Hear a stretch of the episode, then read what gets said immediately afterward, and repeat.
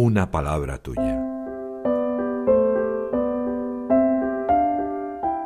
El Evangelio de hoy en un minuto. Lucas, en los primeros once versículos del capítulo quinto, narra el momento en el que el Señor anima a Simón a remar mar adentro y echar las redes para pescar. Aunque no había cogido nada la noche anterior, confía en él y llena dos barcas de peces.